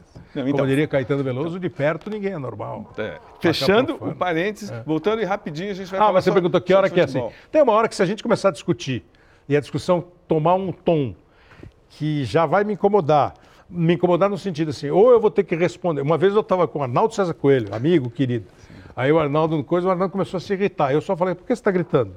Eu lembro disso. Aí eu falei, tá bom, fica aí, com a sua opinião. E que foi lá no meu amigo, tá bom, Vanderlei, manda ver aí. Então tem uma hora que você fala assim, ou você vai entrar numa discussão que não leva a nada. Deixa, deixa de ser. Porque assim, Cosme, nós passamos a, a, a, a, considerar discutir sinônimo de brigar. Sim. Discutir vezes... não é brigar. Sim. Discutir é trocar ideias, é ter argumentos para rebater os seus. É, não é obrigatoriamente você acabar a discussão e você dizer que eu tenho razão ou eu dizer que você tem razão. Às vezes. É, é eu posso continuar sim. com o meu ponto de vista, você com o seu, só que se eu tiver uh, o raciocínio de, isso que ele falou é verdade, ah, você está certo. Sabe? É essa a questão só. Então, agora fechando, fechando parênteses, então, como é que é trocar uma casa por uma outra casa grande? Como é que é, assim, tipo, na mesma, quase mesma semana? Como é que foi para você narrar esses dois jogos pela Record? Absolutamente natural. Absolutamente natural. Juro mesmo. Estou falando sério. Assim. Eu nunca fui de ficar muito tenso e nervoso antes de fazer uma transmissão, seja qual for. Nem a primeira, nem a mais importante, nem a de mais audiência, nem a menos. E nesse caso, eu pensei, bom, eu tenho que fazer um bom jogo, vou tomara que dê uma boa audiência, e acho que as coisas saíram assim. É, deu uma boa audiência, parece que deu um bom retorno comercial. comercial. É, as transmissões acho que foram legais. E assim, pô, eu cheguei aqui e encontrei um comentarista de arbitragem que trabalhou comigo, Sim. um repórter que trabalhou comigo, um um executivo que eu conhecia já há muito tempo, um, um, um outro comentarista que, porra, narrei jogo dele, conversei um monte com ele. O pessoal super legal, super tencioso, super simpático, uma recepção super bacana, de quem eu conhecia e de quem eu não conhecia. Então, assim, foi normal. De você, a adaptação é, pô, lá, lá você senta assim e aqui você senta assim. Lá a câmera está aqui e aqui a câmera está ali sem problema. Ah, toma cuidado para não falar, para não Sim. trocar, deixa. E até hoje eu não falei. Até hoje eu não falei, então, nem no Prime, nem aqui. A Ana Paula Padrão falou aqui. Falou. falou. O Reginaldo foi falar a Globo na Bandeirantes fazendo Fórmula 1 na oitava corrida, pô. então, é, Acho que é a hora que o cara desarma, entendeu? Sim. Mas assim, foi absolutamente normal, absolutamente à vontade. Absolutamente à vontade. Como se eu tivesse feito já 50 jogos aqui. Poxa. Agora, é uma, uma coisa que me chamou muita atenção, Kleber, quando você fala Galvão Bueno. Hum. O Galvão Bueno, quando você disse que ele elevou Acho a... que ele mudou o status do locutor a esportivo. A categoria do locutor esportivo. É. Porque, olha só... De TV. É, então, de TV. Vocês ficam duas horas no ar, falando. Quem que faz isso, pelo menos uma, duas vezes por semana? E como é que, como é que, você, como é que você sentiu isso? Porque antigamente não era, bom, eu lembro, falando Solera, falando, a gente falava, falava Walter Abrão, todo mundo muito, muito simples. O Galvão, até pelo jeito dele, assim, tipo, já meio star. A gente ia para as coberturas de Copa do Mundo, via lá o staff dele, parecia assim, nem, nem o vocalista Guns N' Roses. É, então, e é, e é, isso. Mas, aos, mas você também, quando você aparecia, assim, a gente via, tinha seu staff do seu tinha lado. Nada. Tinha assim, Quem? tinha assim, a produtor, tinha assim, produtores que não. Mas então, mas como é que, como é que foi isso? Não, o, o que eu quero dizer é o seguinte, Diga. eu acho assim, é, são, são dois aspectos diferentes, que também eu vou me repetir. O primeiro, é, você citou, o, o, os, meus, os meus narradores de infância são o Walter Abrão, o Fernando Solera, a primeira memória do Geraldo José de Almeida. Sim. Aí você tinha lá o Januário de Oliveira, o Carlos Lima, o Zé Cunha no Rio, você tinha o Luiz Noriega, o, o Orlando Duarte aqui em São Paulo. Todos simples. Cicarelli. Não, todos bons. Não, eu digo como, todos bons. assim, tipo, não okay. tinha status, okay. aquela coisa. Ok, assim. Aí você tem como narradores que para mim são dos anos 80 para cá, os caras que moldaram o que se faz hoje, o Galvão, o Silvio e o Luciano. Cada um tem a sua participação, o seu percentual de descontração, vibração, técnica, ok? E acho que todos nós hoje fazemos mais ou menos a mesma coisa, a mesma coisa assim, na, na, na, no gene do negócio. E cada um usa o seu jeito, o seu estilo. Um é mais assim, um é mais assado.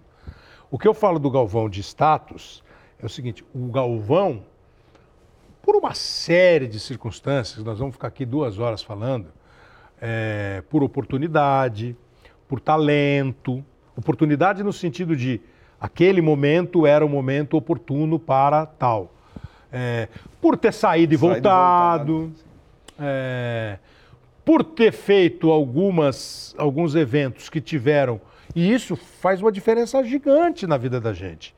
Quando eu vou fazer a, a Copa da da França e narro bem, melhora o meu, a minha avaliação.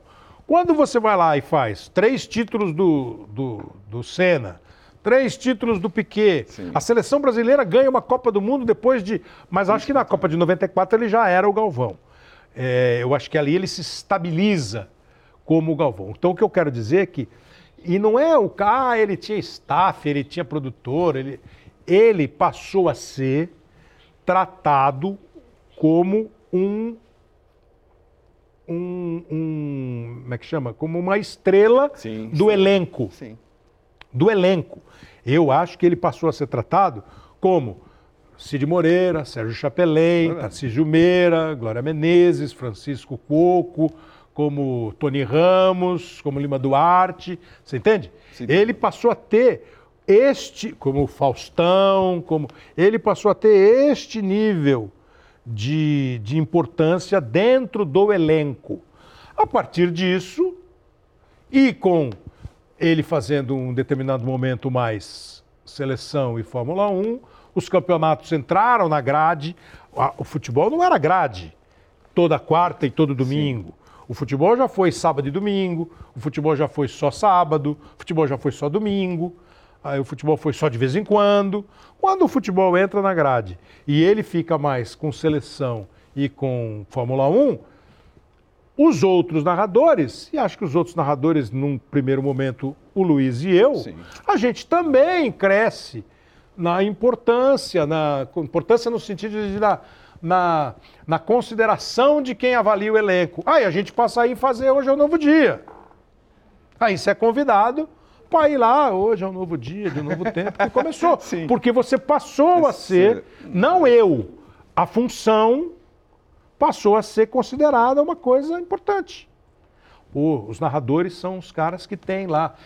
E acho que não é, repito, só por simpatia. Os caras devem ter pesquisa. É óbvio, uma, né? Então, assim, esta função aqui passou a ter uma função como de um ator, como de um.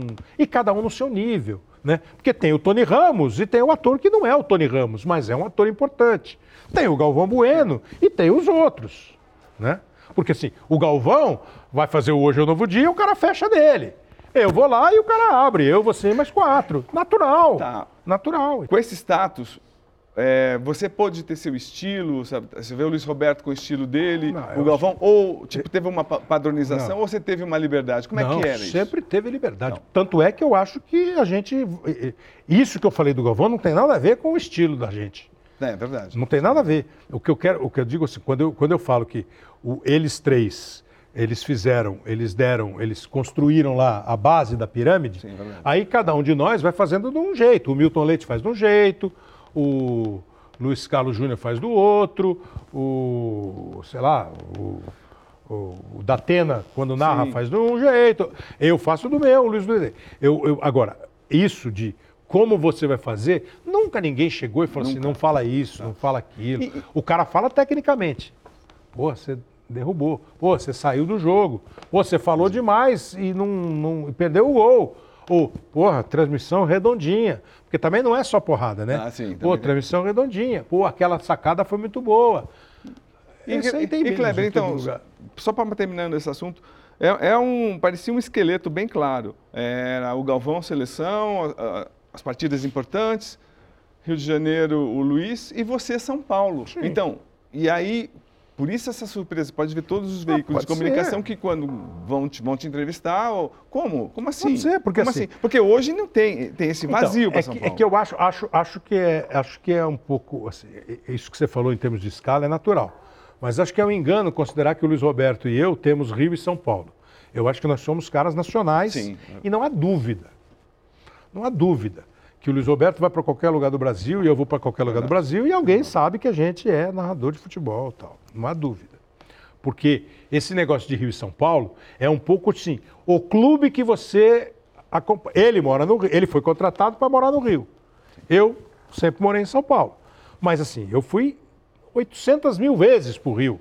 Eu fiz jogo do Campeonato Carioca. É, eu- eu- sabe? Ele no Carnaval eu ia para lá, ele vinha para cá. Então isso sempre teve. E outra, né? É, um jogo não vai só para São Paulo ou só para o Rio. Você tem 120 cidades que recebem os jogos. Tem fim de semana que é 60 a 60. Tem fim de semana que é 80 a 40. Tem fim de semana que é 100 a 20. né? A praça escolhe qual é o jogo. Então nós dois fazemos Isso é jogos verdade. para o Brasil inteiro Sim, sim. né? É que ele passou a acompanhar mais os times do Rio e eu os times de São Paulo. O que para mim, num determinado momento, foi ótimo. Porque naquela época não tinha medição de audiência instantânea no Rio, só tinha em São Paulo. Então a audiência, o mercado publicitário. Se eu estou fazendo aqui e estou segurando a onda, claro que isso foi importante para mim lá dentro, né? Lógico que foi.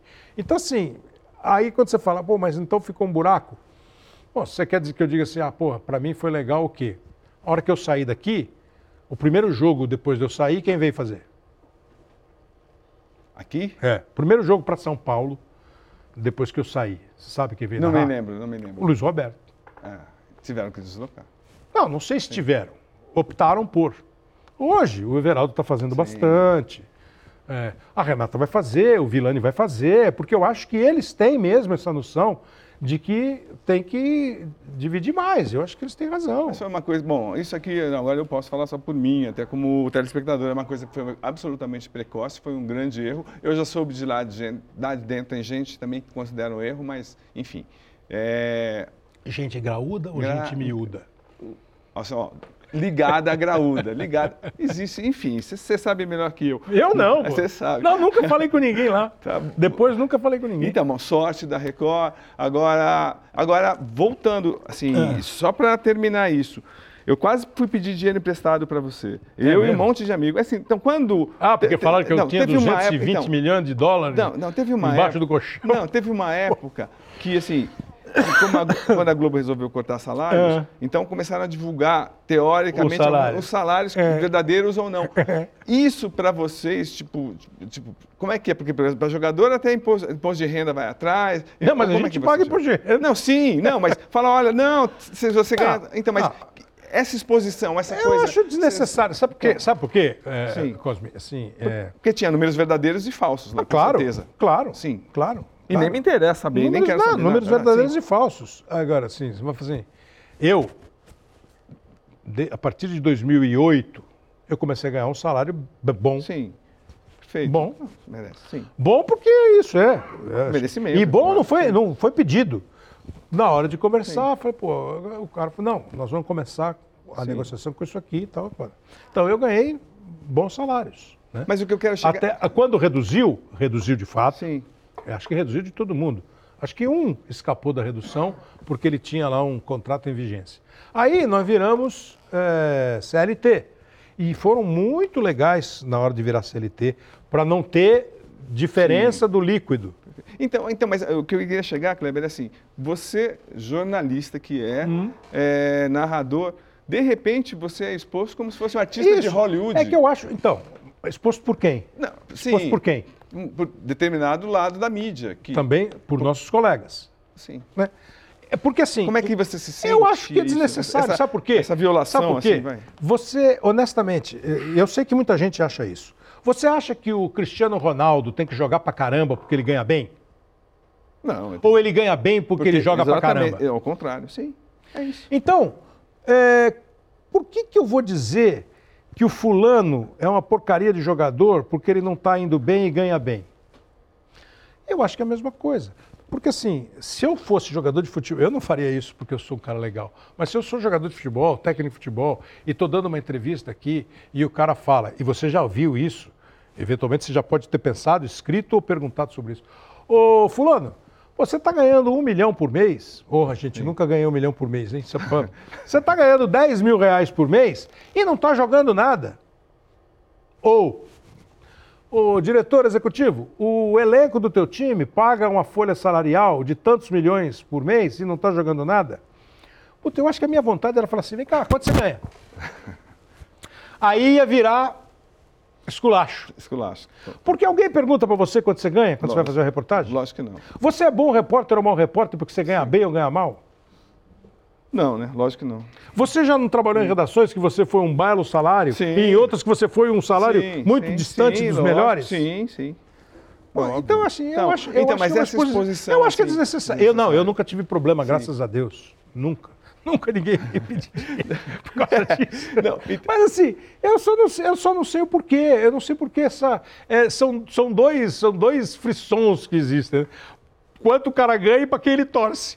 Porra, Exatamente isso. que não precisa. Agora, Isso não tem relevância. ó, já estão aqui me apertando, a gente vai ó, já, pegar algumas perguntas fundamentais. Vai.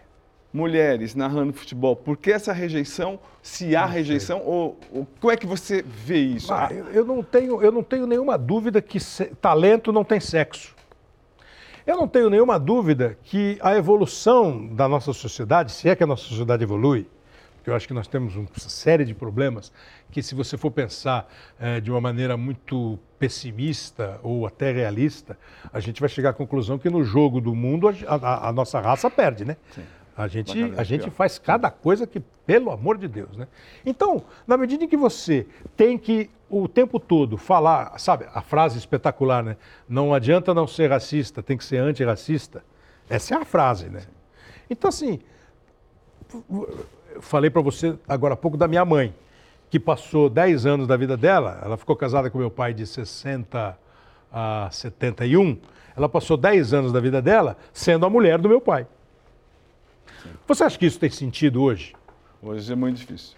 Você acha que tem sentido Sim. uma repórter ganhar menos que você porque ela é Não, mulher? De jeito nenhum. Você acha, De que, você nenhum. acha que tem sentido uma repórter não poder escrever sobre futebol ou ter um blog porque ela é mulher?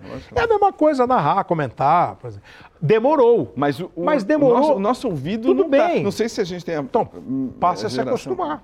É, então, é. Você acha que todos os narradores homens são bons? Lógico que não.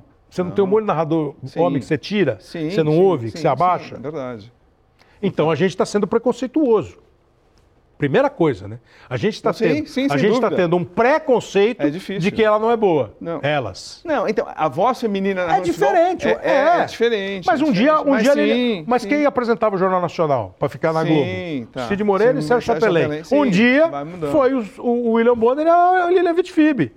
Não, perfeito. Ah, quanto? Foi 95, 96. Então nós temos quase 20 anos que um casal apresenta o jornal. Então, ma- sempre, Nacional. então, sempre por talento, não por cota, né? Então é isso. Bom, é então, isso. aí Tem já que é uma, aí já, eu acho Então, que é tem, isso. eu acho que, tá, ok, eu acho que algumas, algumas, algumas coisas na vida da gente ainda precisa de cota. Sim, ah, para começar. Eu acho que Cota, ainda precisa de concordo. cota. Agora, por exemplo, Agora, você pode, aí quem, quem estabelece que tem cota, que tenha o, o bom gosto, o critério de escolher bons. sim, perfeito. Porque assim, é o que eu estou te dizendo. Tem jogador de futebol bom, tem jogador de futebol ruim. Tem médico bom, tem médico ruim. Tem narrador. Tem narrador bom, narrador ruim, tem narradora boa e narradora não boa. Então, porque, Kleber, assim, eu- aproveitando isso, parece que é um pecado.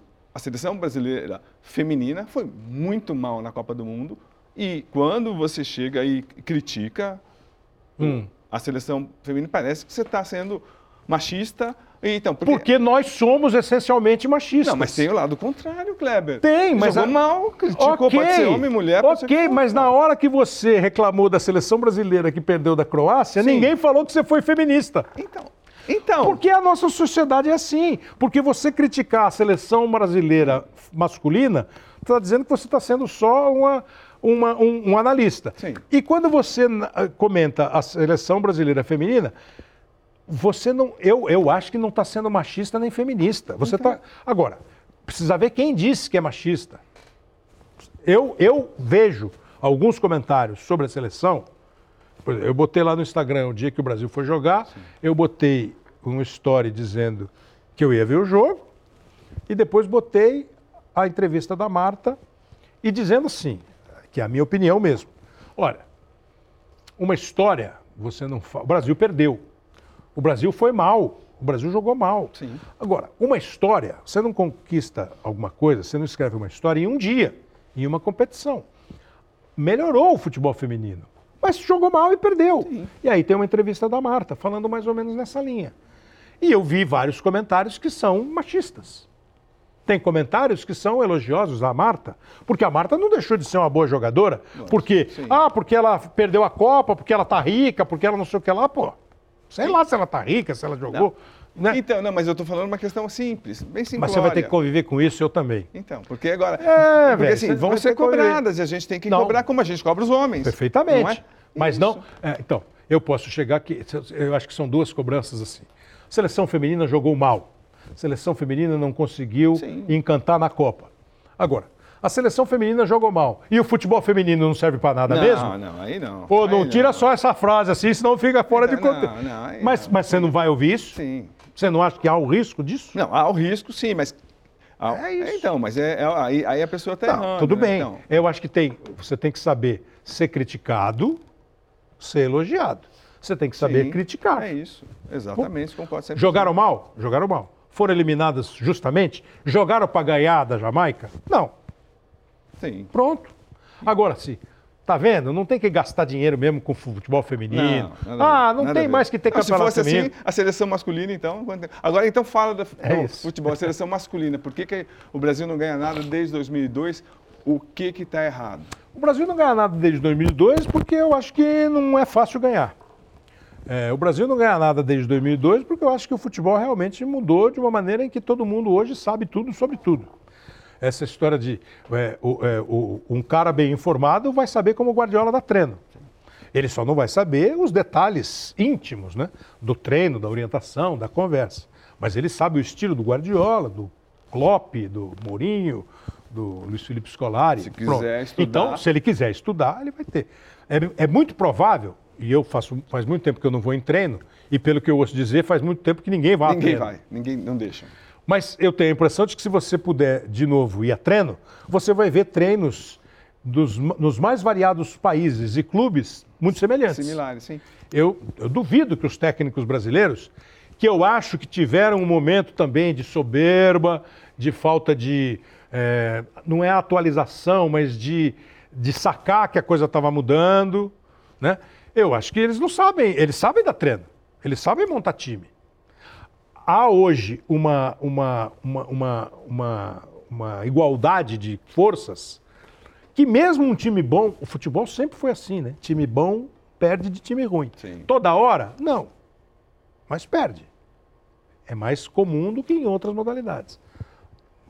Agora, eu acho que é por isso que a gente não ganha. Eu acho que a gente não tem mais os melhores jogadores do mundo como nós tivemos. Nós temos hoje bons jogadores. Eu acho que se você fizer uma lista aqui dos 10 maiores jogadores da atualidade, que vai ser uma lista de gosto pessoal, eu acho que vai ter dois ou três brasileiros. Sim. Antigamente.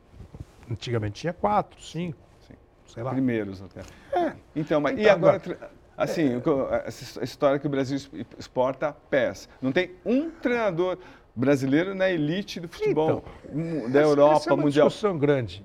Por quê, né? porque, né? Então, Por quê? porque que eles não. Você acha que o, o, a seleção brasileira deve ser entregue para um estrangeiro não eu, não, com não. Um, um, grande talento? Não, sem ser aquele tipo. É, eu, eu, acho um, assim, eu acho que eles não vão, acho que eles não vão muito para fora, porque eles. É, acho que porque talvez não tenham o mesmo mercado nos principais times do mundo. Quem teve? Tá. O, o Luxemburgo no Real Madrid, o Parreira no Valência, o Carlos Fi- Alberto Silva Foi, bem Portugal. Porto. Então. O- Agora, Fi- Filipão no Chelsea. Filipão no Chelsea e na seleção portuguesa, nós tivemos treinadores com. é, em determinado momento, nós tivemos um- vários treinadores brasileiros no futebol português. Sim. Quase como nós temos portugueses Marinho hoje no Brasil. Pérez, Marinho sim. Pérez, Carlos Alberto, Abel. Mas falando, Abel foi para a Europa, para a França. de tal. 80, 90. Ok. Então, ah, então, e agora? Então, Faz 30 agora, anos, aí, eu, eu- eu não sei se eu acho que é isso, mas tem um argumento que os técnicos brasileiros aqui passaram a ganhar um salário que não interessava mais para eles sair do Brasil. Para sair, o cara vai para a China, o cara vai para a Arábia, os caras foram para o Japão, onde eles passaram a ganhar um salário bom. Lá na Europa, claro que o salário na Europa é maior, mas eu não sei se o europeu, ó, todas as vezes que eu conversei com jornalistas europeus ou com eh, jogadores que atuam na Europa, brasileiros, os caras falam assim, ó, ninguém fala nada do futebol brasileiro aqui. Então como é que você vai... O Tite, talvez, porque o Lazzaroni foi para a Fiorentina depois de uma Copa. Sim. O Parreira foi para o Valência depois de uma Copa. O Zagallo não foi porque não quis ir. O Luiz Felipe foi depois de uma Copa. Então me dá a impressão que só a Copa bota o nome do técnico brasileiro em evidência. O que é estranho, porque se eles vêm aqui contratar jovens jogadores, eles poderiam vir aqui ver. Mas eu acho que eles não estão afim de técnico. Os argentinos conseguem algum espaço. Quem mais? Fala a verdade, vai. Vai, tem o- os argentinos, Os argentinos, muito. Sim. uruguaio, Não, pouco. Não, dos argentinos, então. Manuel. Pellegrini, Sim. um chileno, Então, o Peckerman, um colombiano. E acabou. Mas, eu- então, mas dizendo assim, os nossos, por exemplo, vai, você é o, é o Kleber Machado Edinaldo Rodrigues, Seu técnico. Ó, eu não tenho nada contra ser técnico estrangeiro. Eu acho que esse Não, papo um assim, nome seu. Eu, não, então, se eu fosse. Se, ah, se eu tivesse que escolher. É, um nome seu. Ah, eu acho que isso é muito difícil, Cosme. não, assim, mas você tem eu um acho que um cargo. ca- Não, eu a, acho- a gente critica. Então, mas Kleber, então, tanto. por isso que eu, eu, eu, eu pessoalmente, Sim. eu tenho muito cuidado em criticar a escalação de um treinador. O treinador escala quem ele quiser. Como é que eu vou dizer que ele escalou errado, o fulano, ele tinha que ter botado o Beltrano? Ele escala quem ele quiser. A mim, Sim. a nós, eu acho que cabe dizer assim, pô, tá jogando mal. Sim. Mas- Porra, de repente, podia ser. Agora, se- eu acho que o Fernando Diniz é uma boa escolha, tá? Pra ir acho... pra Copa. Da, pegou Não e vai sei. pra Copa. Não, não, não. Sei. Você é o presidente da CBF. Uai, Escolhe então, um. não, eu sou presidente- pra 2026? Ah, Eu escolhi o Guardiola. Guardiola. Tá. Não, Guardiola. Você acha que ele vem? Não, lógico que não vem. Mas, Por isso que eu então, estou dizendo, eu acho que assim, essa escolha não pode ser assim. Sabe por que num primeiro momento não me incomodou o técnico não ser escolhido imediatamente depois da derrota para a Croácia? Porque tem tempo? Não, porque você já viu um monte de vezes o técnico ser escolhido com o fígado, Sim, verdade. com o mau humor. Sim. Porque o Parreira saiu da Copa do Mundo de 2006, Parreira campeão do mundo em 94, e com a mesma comissão técnica, basicamente, saiu ouvindo que aquilo foi uma bagunça. É, é. E um dia, eu entrevistando o presidente da CBF de então, o Ricardo Teixeira, ele falou assim: Isso aqui foi uma bagunça. Eu falei, mas presidente, o senhor era o presidente. ele falou assim: Você tem razão, eu também tenho culpa. Ah, Claro, pô. Em 2002 também foi que ganhou. A Mas era uma bagunça diferente. É, gente- Mas enfim, é, eu acho que o Guardiola. Agora, quais são os melhores técnicos do mundo? Vamos pensar aqui: Guardiola? Klopp, Ancelotti. Qual deles já dirigiu a seleção nacional? Então, pois, não, é que hoje não interessa para eles. Porque Não, mas- eles, eles montam a seleção do mundo. Talvez Eles por isso não interessa então. para um brasileiro ir trabalhar lá fora. Só interessa ir para os grandes clubes. Mas os grandes clubes contratam os mesmos treinadores. Então. Qual foi a última grande novidade como treinador de um grande clube? Aqui ou lá? Não, lá. Lá, di- difícil. Difícil. então. O cara Porque roda, o Zidane eles, sai, vem sim. o Sim, Ancelotti, sim. o Zidane volta, ah, sai o Klopp, vai entrar o...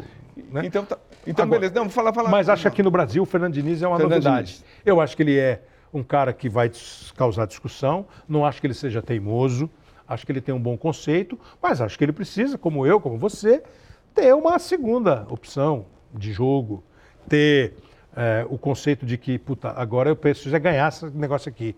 Como o Guardiola fez na final da Liga dos Campeões. Sim, jogou atrás. Mas eu não vou dar show contra a Inter de Milão. Sim. Eu vou ganhar esse negócio aqui. Se der para ganhar dando show, lindo. Mas é assustador, por exemplo, Fernando Diniz tem 12 anos, tem um título carioca só. Só É, então, é mas é verdade, assustador. é mas verdade. agora, Mas- agora Um monte de técnico não tinha título e, e virou técnico de seleção. 12 anos, é, pois é. Ah, não, não sei. Quantos títulos tem o, sei lá, é, o, o, o Eriksson foi técnico na Inglaterra. Quantos títulos ele tinha? Ele tinha o título da, da Suécia? Tivesse, ele ganhou, lá, ele ganhou. Então, mas agora, Kleber, então, o que, que- o que, que é bom, o que, que é ruim para a mídia brasileira, o Brasil ser campeão do mundo ou É. não? Ou deixar. Você sente o quê? Bom, é, é, primeiro assim, acho que ah, uma coisa que você falou da seleção. Acho que nós temos, e aí nós somos, nós, imprensa, dirigentes, jogadores, treinadores. É, qual é o nosso lugar no futebol do mundo hoje? Será que a gente tem esse diagnóstico? Qual é o lugar? É o seguinte: o nosso jogo hoje é um jogo que é competitivo com os principais seleções e times do mundo? Por uma Entende o que eu estou querendo dizer? Não. Não. Eu sei. Ah, os times brasileiros têm uma baita dificuldade quando eles vão jogar contra times europeus não por causa como. da grana. Sim, da grana, Porque os sim. nossos melhores jogadores estão lá, lá. no time europeu. Ok. A nossa seleção pode pegar todo mundo. Quando a nossa seleção joga, você acha que ela joga no mesmo nível de competição da França, Não, da Inglaterra, não, não, porque da Alemanha? Não, não tem então eu não sei. Então, mas eles também não. Não, mas, então, mas eles, eles têm a tal Copa das Nações. Estão, Eu- eles o que me parece é que nós estão se estamos- enfrentando. Eu, eu acho que esse é um. Você acha? Eu acho Não, que isso é, é- é- Não, eu acho que é, é- é- pode ser um dos motivos. Nada me sugere que se eu tivesse jogado a Copa das Nações, o Brasil tivesse jogado, que ia ser campeão do mundo. Não, mas você vai, Nada me sugere. Mas você vai entender Claro. como a Croácia joga muito melhor. Você que- quem? O técnico ou o jogador? Os dois. Não, o, não, O jogador não, porque ele tá não, lá. Não, mas eles jogam juntos. Então, Agora é jogar juntos. Então, se você fosse, se você fosse o Edinaldo Rodrigues Rimoli, Hum. você queria que o seu técnico morasse no Brasil, na Europa ou meio tempo em cada um? Campeão do mundo, argentino, Scaloni mora na Espanha. Pode morar lá, o Ancelotti. Pode morar nos dois. É, e vem pra cá. Pode, Sim. pode morar. No... Ele tem que ver aqui, tem que ver lá. Sim, Os de é lá isso, tem que ver sim. lá e vem aqui. Eu acho que assim. Então, a minha impressão é que a gente tem, às vezes, muito esse negócio assim: saber. pentacampeões, nós não precisamos aprender nada com ninguém. Como não, velho? Como não? Perfeito, não, não? entendi. Agora, Então, assim, competitividade, eu acho que o Ancelotti daria uma competitividade, um espírito de competição parecido com o que você tem é o lá. que ele faz com o Real e com os E brasileiros. acho que ele aqui tira. a gente pode ter. Acho que vai, é a questão mesmo de você entender qual é a nossa. Agora, esse ser campeão do mundo, eu acho que é bom para todo mundo, Cosme. É, você não vai ser é, contratado ou demitido porque a seleção foi campeã do mundo. Mas, evidentemente, que você pode ter um. É muito difícil isso. Eu não sei se quando o Brasil é campeão do mundo, o mercado de jornalistas aumenta de oferta de emprego. Eu não sei. Agora, é muito mais prazeroso. O que, que você prefere? Escrever uma Lógico. reportagem sobre uma vitória, narrar dúvida. um jogo com vitória ou Sem com derrota? dúvida, sem dúvida, Agora, assim, vai fazer diferença para sua vida? Em tese, não. Não. Em tese, não. Mas é muito mais gostoso quando você transmite uma vitória da seleção. Pô, eu já narrei time brasileiro sendo campeão da Libertadores e perdendo a final da Libertadores. Claro que é diferente. Claro que é diferente. Agora, Kleber, terminando, três últimas perguntas. caras me tão falando bravos com você, né? Três últimas perguntas. Quanto tempo você O- tá o que fazendo Significa, Ne- o que significa Neymar? Que visão você tem do Neymar? Afinal, de- resuma o Neymar. assim, É, Acho que, o Neymar, favor. acho que o Neymar é, um dos, é uma das maiores, um dos maiores jogadores da história do futebol brasileiro. Acho que o Neymar foi, que é uma mudança dos tempos, preparado para isso, e não preparado como o Zico, que todo mundo viu um grande jogador que foi preparado fisicamente para. O Neymar foi preparado para ser uma estrela do futebol, porque viram naquele garoto de 10 anos bola para ser. E ele foi. Ele entrou no time do Santos com 16, 17 anos. Ele ajudou o Santos a ser tricampeão paulista, campeão da Copa do Brasil, campeão da Libertadores. Mas fez tudo o que você imaginava que ele ia fazer? Então, aí o Neymar foi para o Barcelona e foi campeão espanhol, foi campeão europeu. Agora, você acha assim, se eu achava que o Neymar ia ser o melhor jogador do mundo? Achava. Se eu acho que o Neymar foi, durante muito tempo, um dos três melhores jogadores do mundo, ao lado do Cristiano e do Messi, acho. Ele não ganhar o prêmio vai muito em função do Cristiano e do Messi. Eu, eu acho que o De Bruyne é um dos maiores jogadores dos últimos tempos, nunca ganhou o prêmio de melhor do mundo. Foi ganhar a Liga dos Campeões agora. Então, assim, eu não vou entrar em discussão se o Neymar é legal, se não é, se o Neymar faz coisa boa, faz coisa ruim, se o Neymar é gente boa. Esse não é problema meu. O Neymar em campo, eu acho que ele é bom. O Neymar em campo, ele precisa ser bom para ele e para o time. O Neymar precisa melhorar os jogadores e os jogadores que jogam com o Neymar precisam se aproveitar do talento do Neymar, jogadores e treinadores. Então eu acho que assim, para mim hoje ainda é impensável uma seleção sem o Neymar. Pô, perfeito. Então, ó, a, a última pergunta, Kleber. Você se vê trabalhando até quando? Ou porque eu perguntei isso para o Silvio, é. o Silvio Luiz aqui, e ele disse, olha, só paro quando morrer, porque não consigo me imaginar sem narrar. Acho que eu vou trabalhar até a idade do Silvio. Né? ah, não sei, eu nunca pensei nisso, juro, nunca pensei. Assim, nunca pensei no seguinte sentido. Se você falar para mim, ó, tivesse, se alguém falasse para mim, você vai fazer o seguinte, você vai trabalhar até o final da Copa do Mundo, você vai fazer a Copa do Mundo de 26, trabalha até o fim de 26 e se aposenta. Você topa? Topo. Vou ter uma idade boa. Se eu vou conseguir, não sei. O Galvão também fala isso, a gente não consegue. Não sei. É, o que é se aposentar hoje? Eu posso me aposentar e ter um blog, que para você Sim. é uma trabalheira monstro. Sim, é verdade. Mais do que quando você trabalhava no jornal. Sem dúvida. Eu posso tentar fazer um programa de rádio todo dia. Não sei, eu não tenho essa pretensão. Eu, o, o, acordo que eu fecharia é assim, viver até 94 anos. Porra, assino agora. Tá lindo. Você viver até 94, com saúde, com alegria, tá lindo. Bom, Kleber, obrigado por ter vindo e tenho certeza que a gente vai acompanhar a sua voz, sua vibração por pelo menos mais uns 20 anos. Pô, 20? Silvio, te cuida, Silvio Luiz.